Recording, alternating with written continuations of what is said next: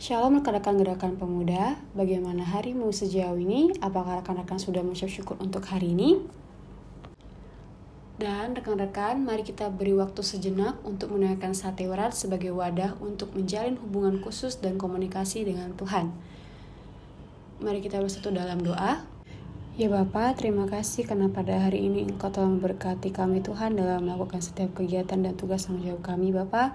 Sebentar kami akan mendengarkan firman-Mu, kiranya Tuhan apa yang kami dengar pada malam hari ini menjadi berkat dan kekuatan bagi hidup kami Bapa. Tuhan, hanya dua anakmu dalam tangan pengasihanmu dan ucap syukur, haleluya, amin. Rekan-rekan, bacaan Alkitab pada hari ini terambil dari Daniel 2 ayat yang ke-13 hingga 18. Beginilah firman Tuhan, Ketika titah dikeluarkan supaya orang-orang bijaksana dibunuh, maka Daniel dan teman-temannya pun terancam akan dibunuh.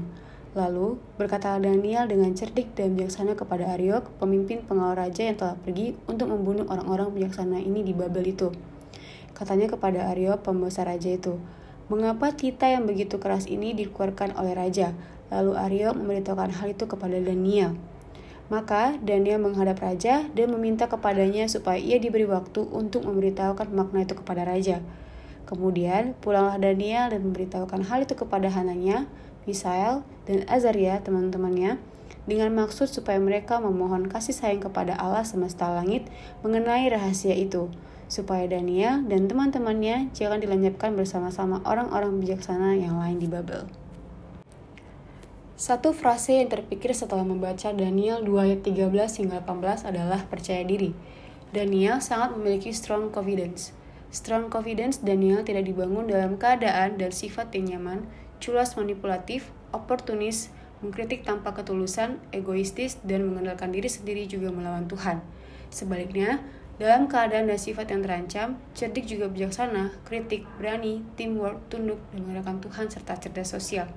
Oleh karena itu, setelah Tuhan menyingkapkan rahasia mimpi Nebukadnezar melalui Daniel, Raja memuliakannya dan mengizinkannya tetap tinggal di istana dan ketiga temannya mendapat kekuasaan dari Raja. Mari kita bandingkan dengan renungan kemarin dalam Daniel 1 ayat 6 hingga 17. Persamaannya adalah Daniel setia.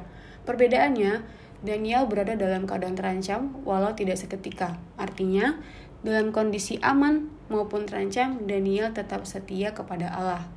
Sobat muda, ingat, landasan hidup Daniel adalah kesetiaannya kepada Allah, tunduk dan mengandalkan Tuhan, cerdik juga bijaksana, kritik, berani, teamwork, serta cerdas sosial, baik dalam keadaan aman maupun terancam.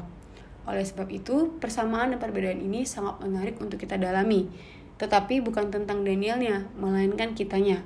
Tujuannya adalah agar kita belajar untuk berpikir dan berlaku cerdas, baik sebagai pemimpin maupun yang dipimpin. Selain itu, kita juga memiliki kemauan membangun confidence yang memadai, bahkan strong confidence seperti yang dimiliki Daniel.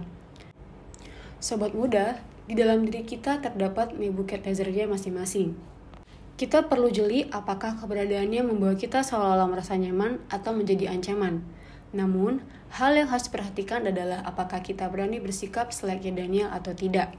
Apakah kita mau membangun sufficient level of confidence dan atas dasar apa confidence itu dibangun. Untuk menutup renungan firman Tuhan, mari kita bersatu dalam doa. Ya Bapa, terima kasih atas renungan yang kami dengarkan pada hari ini Tuhan. Kiranya Tuhan kami bisa menjadi seperti Daniel yang memiliki kepercayaan tinggi, mengandalkan Tuhan, serta sadar sosial, dan memiliki sifat setia. Tuhan sebentar kami akan melaksanakan kegiatan kami. Kiranya Tuhan perbaharui dan berkati setiap kegiatan yang kami lakukan. Jaga kami Tuhan dan lindungi kami di mana pun kami berada. Hanya di doa anakmu. Haleluya. Amin.